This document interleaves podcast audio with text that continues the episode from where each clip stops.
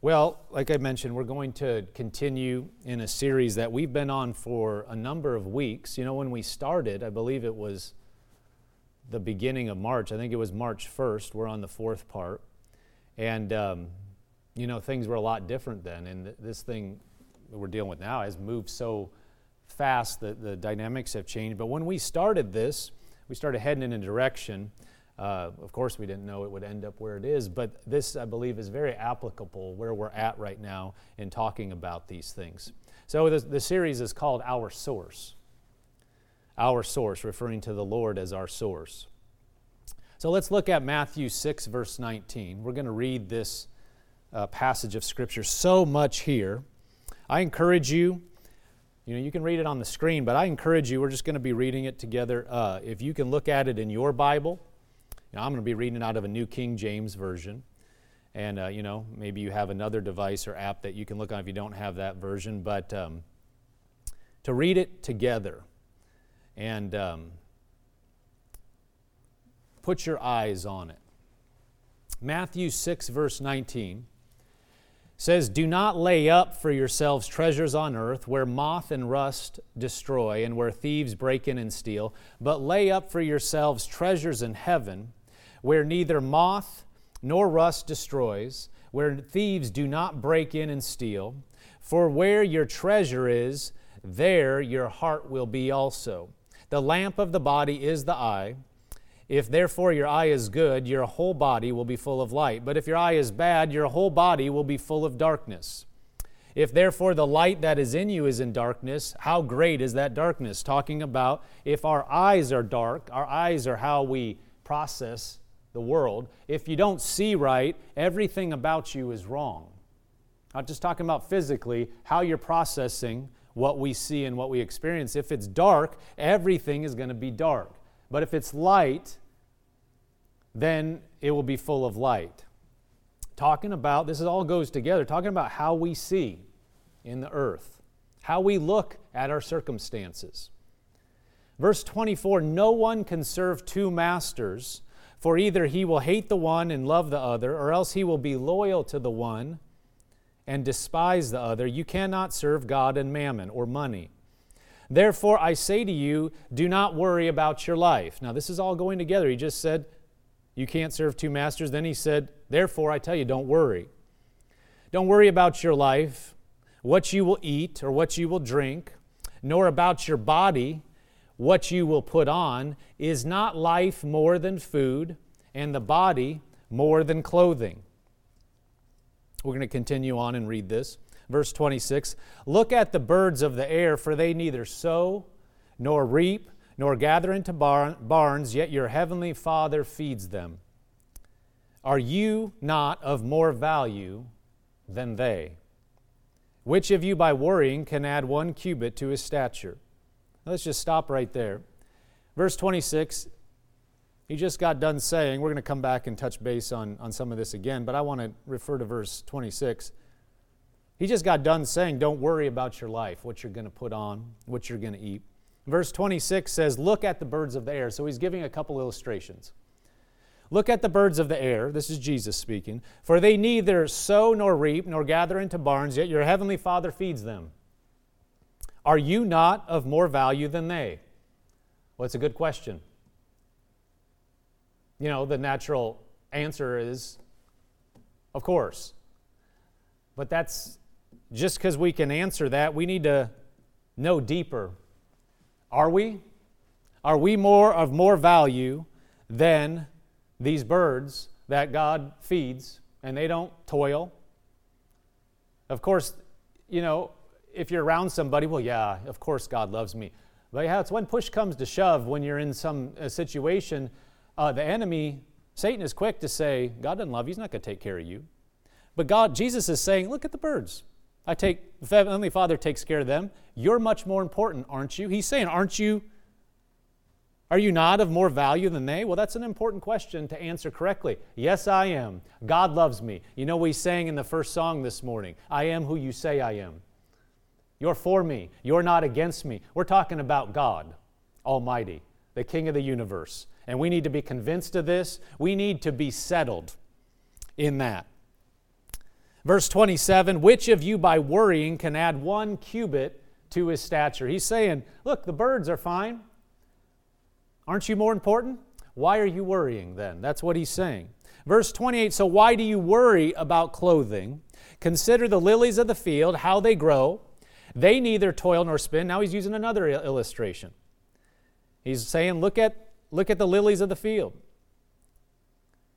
He says, they don't toil or spin, they don't do any work, and yet I say that even Solomon, the wisest king that ever lived, it says, even Solomon in all his glory was not arrayed like one of these. In other words, Solomon was never clothed like these lilies, and they don't do anything. They just are. Well, they're created that way. Aren't we created? See, this is a big deal. If, you, if, if somebody believes they're just out and, you know, God may or may not care, and He may or may not have to do anything with uh, creating us, but maybe we just happen. Uh, that will lead to certain beliefs. You're on your own if you believe that. I mean, if, if you think that's the way it is, that's where the, the, the thought process is going to go. But if we believe we're a created being and God uh, is our Father and we're His child, boy, that's a different thing. And it's not too hard to believe that God will take care of us and He'll close us because He loves us says, Yet I, I, say to you, not even Solomon in all his glory was, uh, was not arrayed, or he was not arrayed like one of these. Now, if God so clothes the grass of the field, which today is and tomorrow is thrown into the oven, will he not much more clothe you, O you of little faith? He's saying, it, the, the grass is clothed like, the, clothed like this. Is, is he not going to clothe you? Well, it's a good question. Verse 31 Therefore, do not worry, saying, What shall we eat, or what shall we drink, or what shall we wear? For after all these things, the Gentiles seek, or those without God. That's what they're saying. For your heavenly Father knows you need these things. But seek first the kingdom of God and his righteousness, and all these things shall be added to you. Seek God and his righteousness. In other words, the way he does stuff, go after that. And he said, All these things you need, they're going to be taken care of. That's what Jesus is saying. Verse 34 Therefore, do not worry about tomorrow, for tomorrow will worry about its own things. Sufficient for the day is its own trouble. So he's saying, don't worry about what's going to happen tomorrow. Didn't say don't plan for it, don't do what you can. But he said, don't worry about it. Those are two different things. Worrying about it's not going to do any good. Jesus said it's not going to do any good. It's pretty black and white. He said, for sufficient for the day is its own trouble. Or, in other words, there's enough going on today. You don't have to worry about tomorrow. And it, you, if, if you've observed any time at all, you know there are things that you worried about at certain times that never came to pass. Probably a whole lot of stuff never came to pass that we spent time worrying and we just wasted time. Jesus is saying exactly that. Now, this morning, this is such a, a, rich passage of Scripture, and we're going to be focusing on different parts of this as we go along in this series. But I want, I, I read it all and take that time because you see, this is all connected. These, these are all related, all these verses. Where he's ending up at the end saying, Seek first the kingdom of God, relates to everything he said in these other verses. I want to focus, and then we're going to go forward and look at other scripture this morning. Uh, on verse 24, 25, let's go back there and read these. Matthew 6, verse 24. It says, no one can serve two masters, for either he will hate the one and love the other, or else he will be loyal to the one and despise the other. You cannot serve God and mammon or money. Therefore, I say to you. So, why is he saying what he's about to say? Because of what he just said. He said, You can't serve two things. And he's talking about specifically God and money. And we're going to elaborate on this. Verse 25, then he says, Therefore I say to you, do not worry about your life.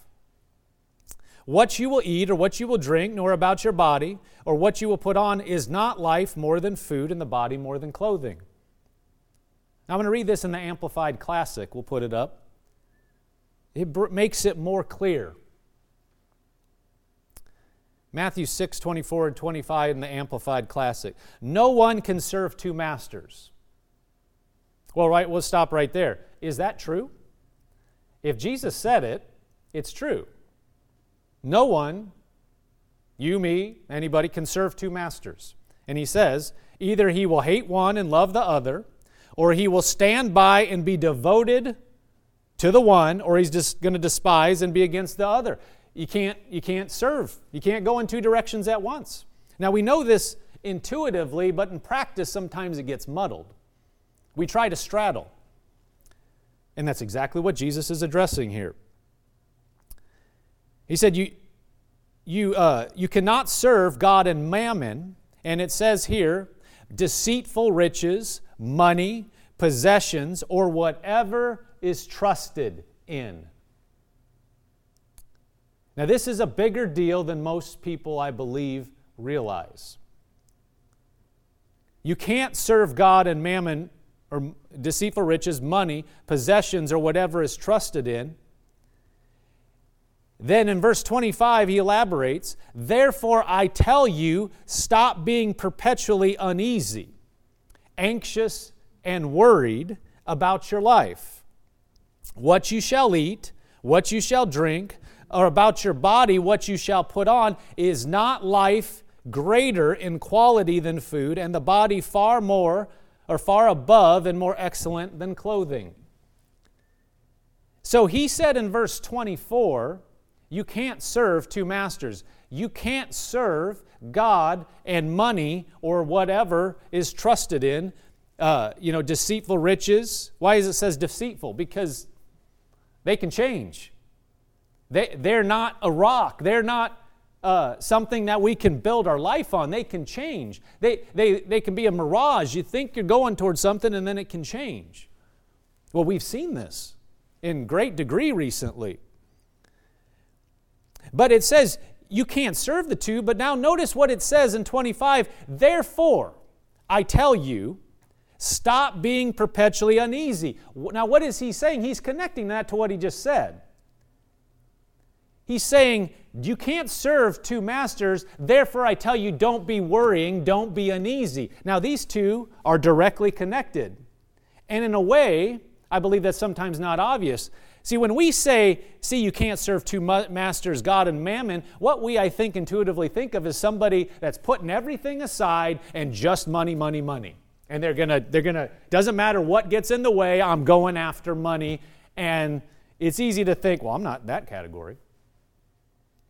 You know, I, somebody that's just greedy, somebody that will step on people, they'll climb the ladder, they'll backstab, they'll do whatever because they serve money. That's, I think sometimes that's what we think when we see you can't serve God and money. But what notice how Jesus says it. He says you can't serve God and money. Verse 25, therefore I tell you, stop being perpetually uneasy, anxious and worried about your life. Well, he's connecting that to serving, trying to serve two masters, and he connects it to being uneasy and anxious and up and kind of on edge all the time. And he's saying, this is a symptom of trying to serve two masters. Not saying, yeah, obviously the guy that's just going to put everything aside and step on people, obviously he's doing this. But Jesus is saying if we're perpetually uneasy, anxious, and worried about your life, all this always just kind of wondering, what am I, what's going to happen? I don't know this, that. Part of that could be that we're actually serving something unintentionally, maybe we don't see it, but we're, we're, the reason we're worried is because we're concerned about the money more than God taking care of us. Therefore, I tell you, stop being perpetually uneasy, anxious, and worried about your life, what you shall eat, what you shall drink, and about your body, what you shall put on. Is not, is not life greater in quality than food and the body far above and more excellent than clothing. He's saying, Isn't life greater than just money? Or what we have? Or what we're going to put on? You know, we watched a movie recently, and it was set in Africa. It was set in a country in Africa. And um, seeing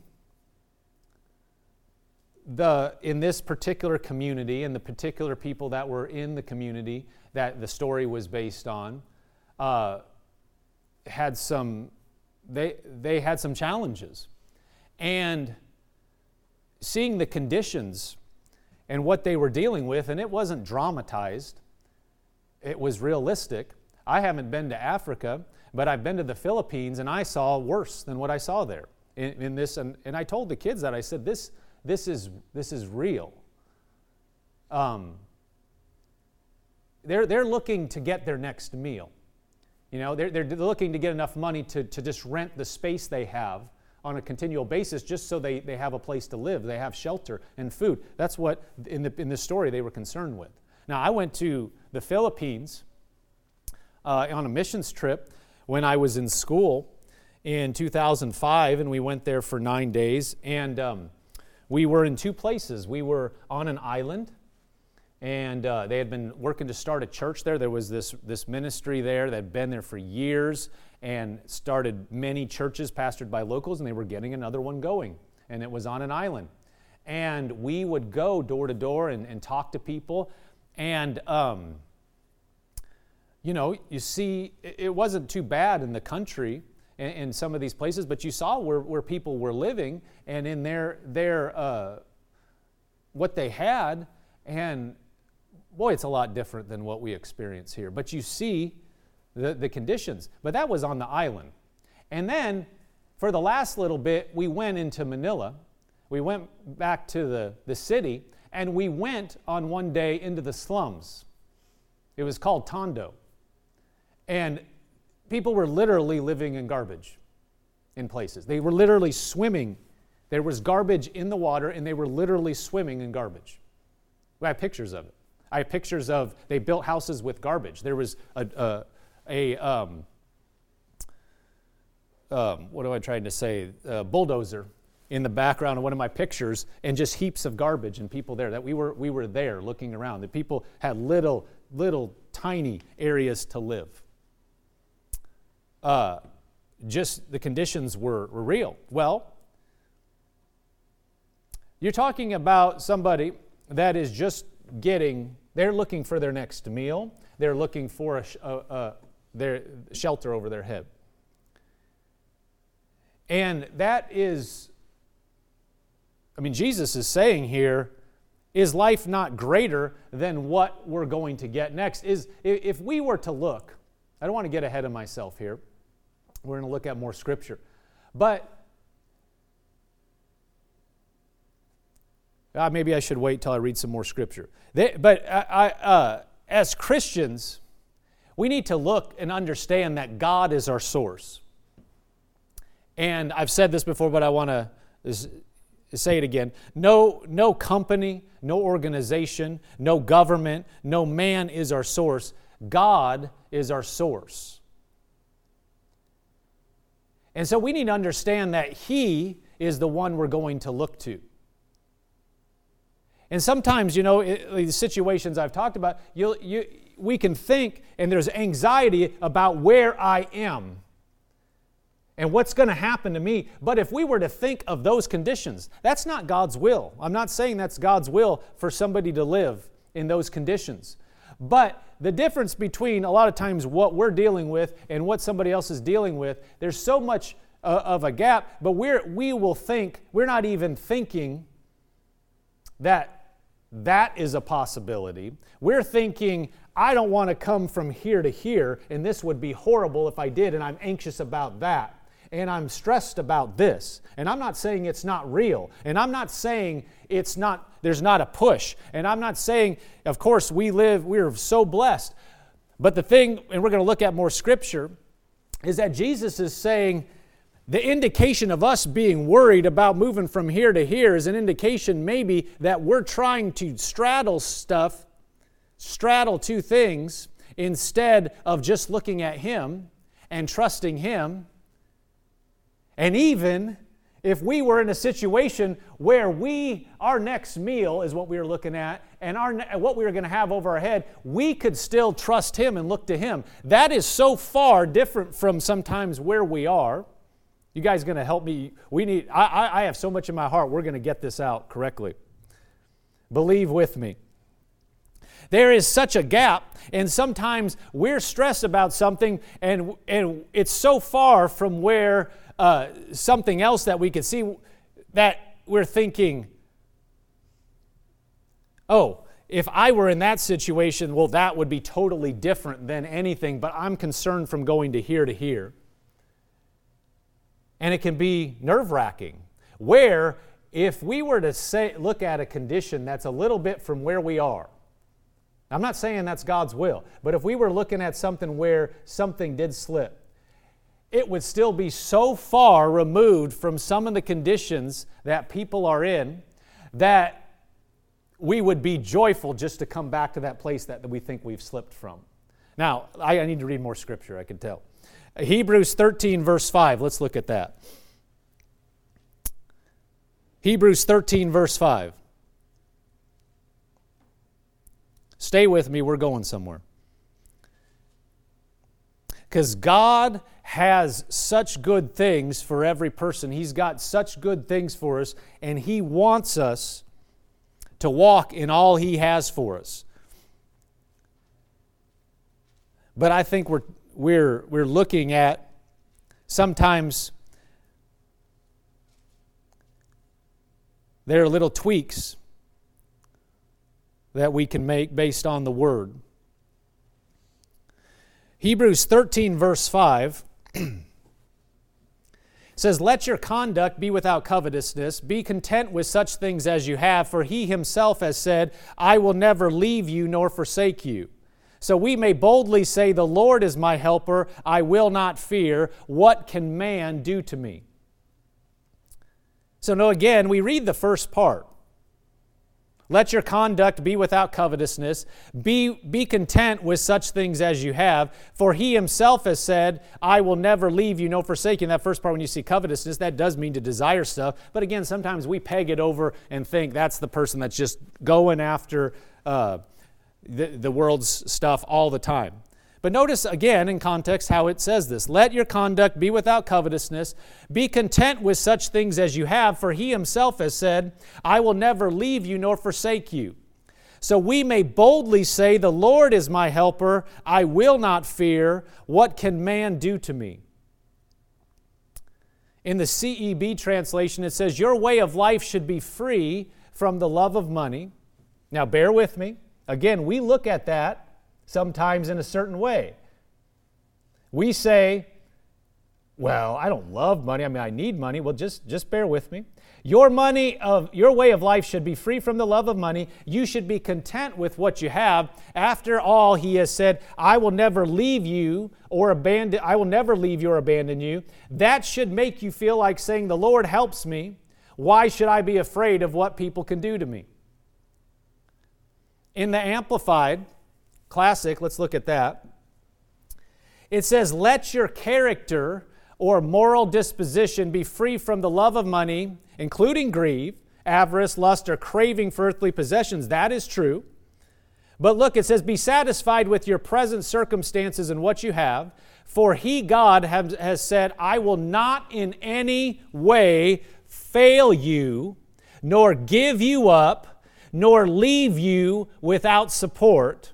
I will not, I will not, I will not in any degree leave you helpless, nor forsake, nor let you down, relax my hold on you, assuredly not.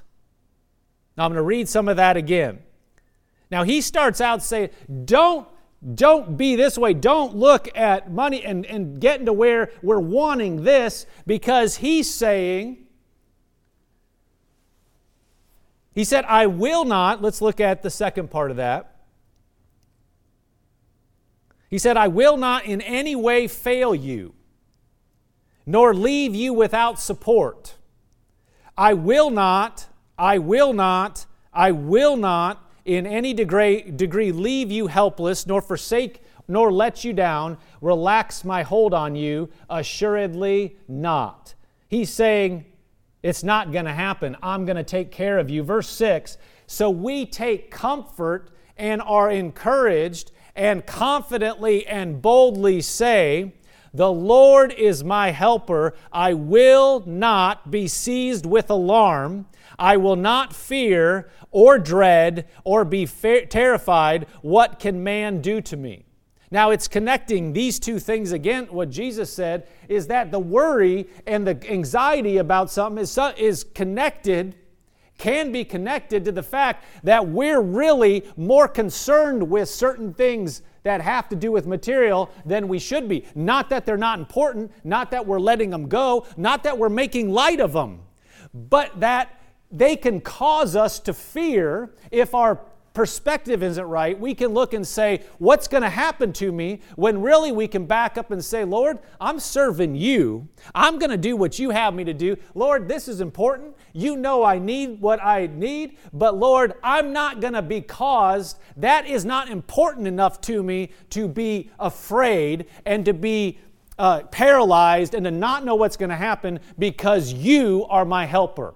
It says, He said, He will not. And it says, this is the most emphatic it can be said I will not, I will not, I will not in any degree leave you helpless, nor forsake you, nor let you down, or relax my hold on you. Assuredly not. It's saying, God will not, He will not let us down. He will not let us go. So if I am anxious, it's locating me and I dare say there's some of this in all of us more than we probably think. We'll say, I'm not the guy over here, but why am I anxious about what in front of me? Well, if I lose this and this, then I'm over here. Well, why? But God said, don't worry about that. He said, be content. He said, I'm going to take care of you. So if I'm still anxious, what that can mean is I have more focus on these things than I realized. Amen. This is what I had in my heart this morning to do, so we're going to keep moving on. Praise God. I believe He has good things for us. Hebrew 2, Hebrews 2.14 Hebrews 2.14 says, Inasmuch then, we'll put this up on the screen. I want to read you a, a couple scriptures here. Inasmuch then as the children have partaken of flesh and blood, he himself likewise shared in the same, and through death, he, that through death he might destroy him who had the power of death, that is the devil, and release those who, through the fear of death, were all their lifetimes subject to bondage. It's talking about fear here. And it's saying that the devil, that Jesus came to release us from the power of death. That is the devil, and release those who, through the fear of death, were all their lifetime subject to bondage. In the Amplified Classic, it says, and also that he might deliver and completely set free all those who, through the haunting fear of death, were held in bondage through the whole course of their lives. In the CEB, it says, He set free those who were held in slavery their entire lives by the fear of death. Somebody say, Well, I'm not afraid to die. Well, that's good. Losing something is a form of death. Losing anything is a form of death. When you lose some, something with your health, that's death in your body. When, you, when a marriage or relationship breaks down, that's death in that relationship. Poverty is the ultimate form of death in material things. But this is saying the fear of death will hold a person in slavery. A fear of loss, we could say, will hold us in slavery. Jesus said, Don't worry. Well, what's worry? It's fear. It's fear of loss. It's fear and being anxious of something. And Jesus came to release us from the fear of death. Here it says, He set free those that were held in slavery their entire lives by the fear of death. Now, we read, you don't have to put it up, but we read back in Matthew, Jesus said, You can't serve two masters. Well, what is this talking about? It's saying fear is a master. Slavery, held in slavery, telling you what to do. If we're afraid of losing something and acting on that, then we are actually in bondage Instead of saying, God, I'm after you. You are my source. God, you are the source of all my substance. Lord, it may come from different channels, like we mentioned. It can come through channels of certain accounts. It can come through a channel of a job. It can come through certain connections. It can come uh, through different uh, contracts. But that those things are not the source, they are a channel. And when we go, if, if we're saying, God, you are my source, Lord, I'm not worried about fearing or about loss because I trust you and I know you're able to bring me through and you're able to bring me over. And I'm not going to behave in such a manner that I start acting in slavery to something that's temporal. I trust you and I know you have my back and I know you'll take care of me. See, this is focusing on Him it's not making light of any situation. It's not making light of the reality. It is saying, God, you are more important and you are where my trust is. I'm not going to serve this thing over here. I'm not going to let it give me, uh, get into my mind. I'm not going to let it make me anxious. I'm not going to let it uh, cause me to fret. I will not be afraid. When we stamp, start to push against that, then we are actually free. Now, because let's, let's look at it this way. Worst case, we live, and this isn't going to happen, but when we, it can take the fear of death and break it in half and show what it is. If I were looking for my next meal and rent over my head, I could still be happy because He's my God. He is my Lord. And I doesn't, I'm not looking to this thing to make to, to I'm not worried about anything that I may have uh, being there or not. I'm not making light of it. But sometimes, like one of my instructors said, sometimes when you just put it in perspective and say, because because you can worry about something, worry about something. What if this happens? What if this happens? What if this happens? Sometimes he says, worst case. If you just paint in picture of the absolute worst thing that could happen, and then the absolute best thing, he said, usually it's somewhere in between. So quit knocking yourself over the head about this worst case and just break that and say, you know what, that's probably not going to happen. This thing is probably, you know, he was talking, you know, in relation to a grade. Sometimes people stress over taking a test and like, oh my gosh, if I do this and I fail and I only get a 65 or something, you know, I could ace it. He goes, well, it's probably going to be somewhere in between. But why are you stressing over I'm going to fail when you're probably not going to fail? You're probably going to be here. But if you say, worst case, I fail, what would happen? what could happen and say, I could still know God and be free and enjoy life, then we can back up to the reality of the situation and say, you know what, where I am, I can still right now glorify God, and I am not going to let something temporal steal my joy, steal my peace, make me anxious. Lord, I'm going to look to you. Fear will deter you from the plan of God for your life, being held in, in bondage by something like that. And there can be intimidation trying to get you to hold, say, well, what, you're going to lose this, you're going to lose this, you're going to lose that, so don't move, don't move, or do that, or, or move fast, or trying to, to move you around instead of, God, you're my Lord.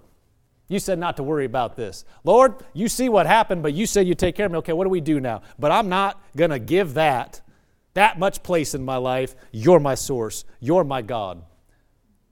That's not my master. You are. It's subtle. It's subtle. like I said, most of us say, well, God, this isn't my master. No, but it can have more influence than it should.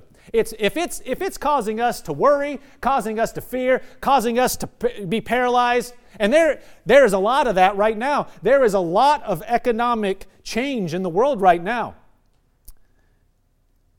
This is not making light of that. This, the Word of God, Jesus wasn't making light. He said, Your Father knows you need these things, but He's a good God.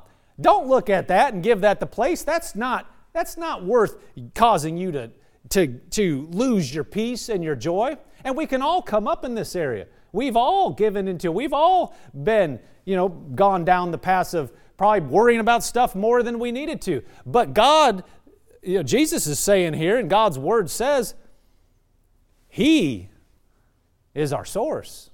It doesn't matter what it looks like. God, Well, you said not to worry about tomorrow. Yeah, but tomorrow, this could. That, no, no. God, I'm not going to give that that much place. You're my Lord, and I'm going to enjoy today. And the devil will try to come and paint pictures to you. Oh, well, this is going to happen, and you're going to lose this, and you're going to lose that. And one way to stop it is say, Devil, I trust God. And if I were just standing here with the clothes on my back and a rented place, I am still going to glorify God because life is more important than this than other things. They're important. You know I need them. I'm going to trust you. And that can break and make us free right now then in our situation to go forward and live like we're supposed to live and face it with the power of God, with the anointing of God, with the wisdom of God knowing that He wants good things and that He is there, but giving Him the place on the throne as our source. And any bit of, well, this could happen, no, if it's anxious, I'm probably not looking to Him. It's gotten in there and it's subtle. Satan's crafty. He tries to get in there and wear and just get it, you know, occupy part of your mind. Well, this is going to happen. This is going to happen and, and show you pictures. And he's a liar. He's a liar. And so any of that we can stamp out. Let's read a few more verses. 1 Timothy 6, verse 6.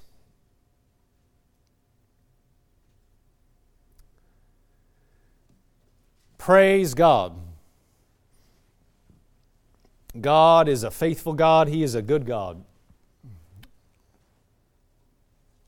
1 Timothy 6, 6 says, now, godliness with contentment is great gain.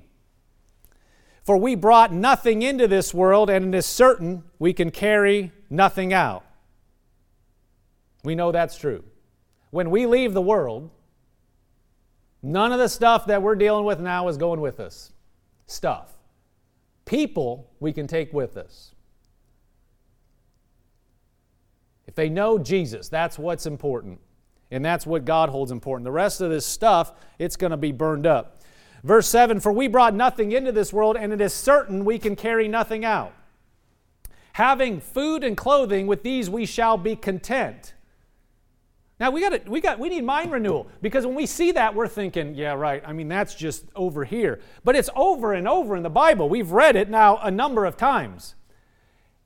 It's not saying that's all we should have. It's saying we're content we're okay because the other stuff doesn't have a hold, and we're not ready to fully enjoy what we, we do have until we break anything that says, I have to have something. See, if I have to have something, then that's going to bother me if somehow I don't. Not that we shouldn't have it, not that God doesn't want us to have it, but we don't want it to have us. We don't want it to occupy our mind and make us anxious. And here it says, verse 7 For we brought nothing into the world, it is certain we can carry nothing out and, we, and having food and clothing, with these we shall be content. But those who desire to be rich, see again, we'll put that in context of, well, that's just these people. That's just this, oh yeah, that's this person. He's always going. But we have to put it in context of the rest of the Bible. We, we don't want to let anything that's material drive us in a way that's not congruent with how God sees the situation. In other words, He's on the throne. He has no problem and He wants us to have plenty because we can do good with it. But we don't want it to make decisions for us. One definition of a God is that which determines what you do. And if, if, or if an economic situation or you know, a, a money situation in our life determines what decision we make, I'm not talking about being wise and taking care of business. But I'm saying, if we're saying, if I do this, this could happen, and I don't want that to happen, you know, financially, so I can't do it, and we go a certain direction, we're acting in fear. And we're being led by fear. Instead of saying, God, what would you have me to do? And whatever he says, I'm not saying ignoring business principles, ignoring what would be considered wisdom, but we are doing taking those as inputs. But the umpire is what God says, not I'm trying to avoid something. If I'm trying to avoid something, I'm giving too much credence to that part, that, that material, and I'm actually giving it a, a voice in my life where God should have a voice. And what it, maybe if it doesn't even make sense, we need to know it, it's God, but if it doesn't make sense, we say, God, I'm doing what you would tell me to do and then we're leading, we're following Him. if, if we have something where we're making decisions, you know, like Brother Hagin would make the example of somebody taking a job. One, I think it was one parishioner that he had. They, they, they took a job in, you know, the world was a lot different then where people didn't, couldn't telecommute like they do now and whatever. And they were going to move, I don't know how far away, to take this job. And he, and he was like, So is there a good church there? Well, they had, he said, Well, I haven't che- checked if there's a church there. But it pays so much more. Well, and he said, you're, you're, one of the first things you ought to check is are you going to be taken care of spiritually? Are, is there a good church there? Because that's more important than the raise you're going to get.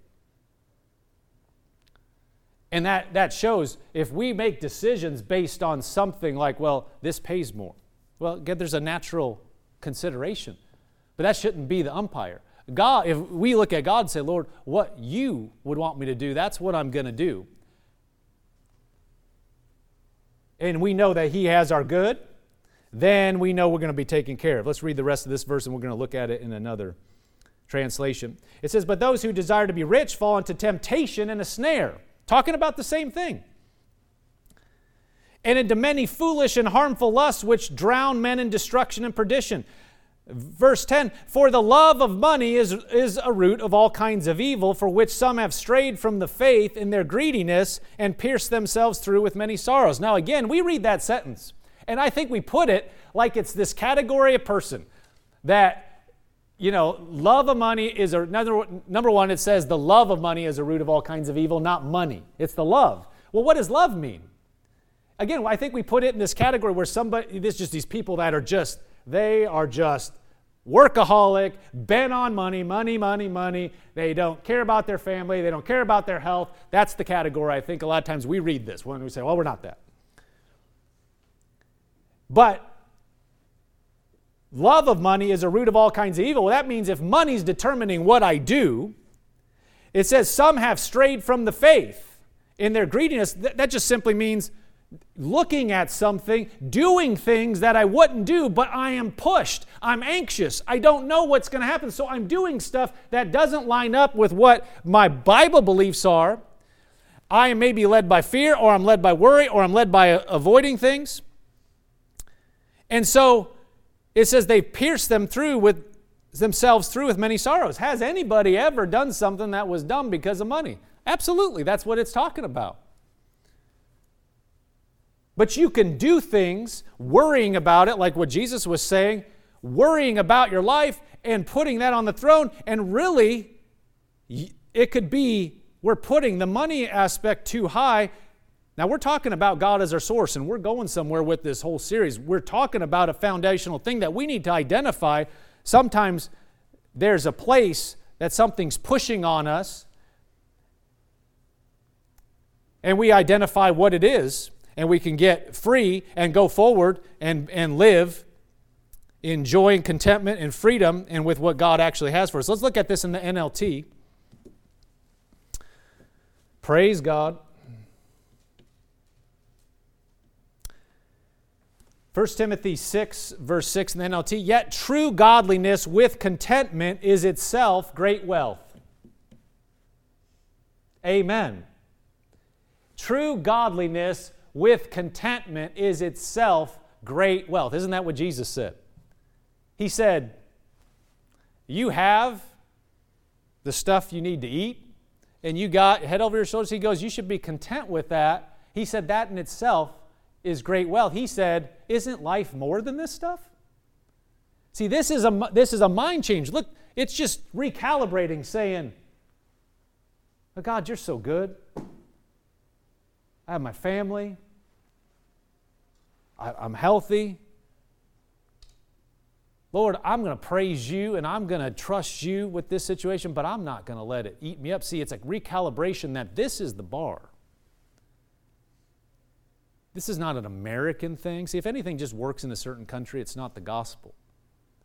But this is the bar. Jesus said it over and over. We've said it, seen it how many times we're in the Bible. With food and clothing, shelter, you would be content. That doesn't mean that that's all there is, but my peace is not going to get ruffled regardless. I'm going to be content here, and I'm free then to move forward with what God has, me, has for me, and I can enjoy each minute.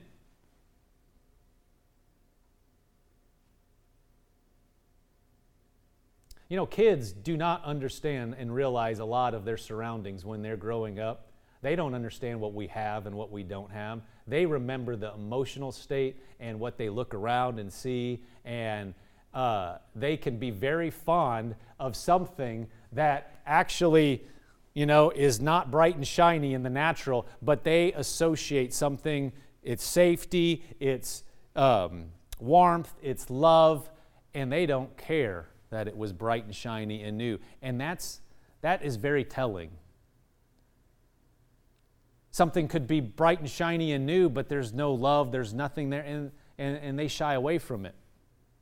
But Jesus is, is telling us we can be rich. We are rich just with just living, knowing Jesus as our Savior and being in the family of God right now. If you're in that state and you you're in the family of God, called on Him as your Lord and Savior, you are rich beyond comprehension. We don't even understand anything on this earth pales into comparison with what we have now. We're all, if, if we're born again and trusted Jesus, and if we haven't, it's available freely, but we are rich. If we could see in the spirit realm, we would understand we are rich beyond comprehension. And this other stuff, it frees us to enjoy and to walk through life enjoying the things the way they ought to be enjoyed, not putting them in the wrong uh, perspective. He said, Yet true godliness with contentment is itself great wealth. After all, we brought nothing with us when we came into the world, and we can't take anything with us when we leave it. So if we have enough food and clothing, let us be content. But people who long to be rich fall in temptation, temptation and are trapped by many foolish and harmful desires that plunge them into ruin and destruction. For the love of money is the root of all kinds of evil, and some people craving money. Again, we have to recalibrate there. Have wandered from the true faith and pierced themselves through with many sorrows. Now, he's talking about people that actually left the faith, but there's a, there's a truth there. God has provided everything we need. He's provided everything we need. And we can look to Him in spite of what the natural circumstances may look like right now. As we walk through,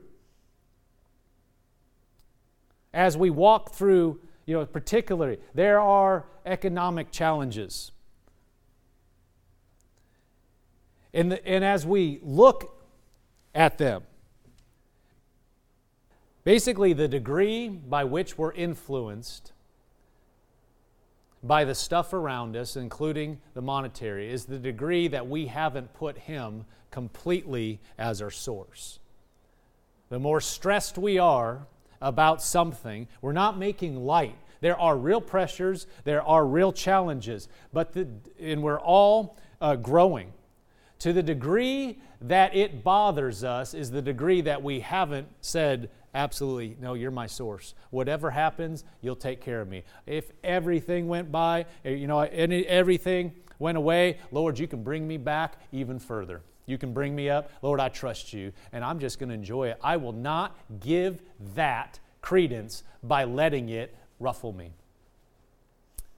In faith, trusting Him fully convinced, Lord, you are my God. I will not serve that master. I will not serve the master of something that's that's deceitful in that it looks like I can trust it, but it can change like that. I will not be a slave to fear. I will choose to look to you in trust you fully. And regardless of what this happens then i am constant. Lord you're gonna you'll take care of it. You'll show me. You'll give me wisdom. You'll bring me back further and stronger and better than before. You'll replace accounts. You'll replace the customers. Lord we can rebuild. We're coming over because you're my father you are my source and i will not give this thing that place in my life these things that are going to be burned up. I can't take them with me, and so, Lord, I trust you. Hallelujah.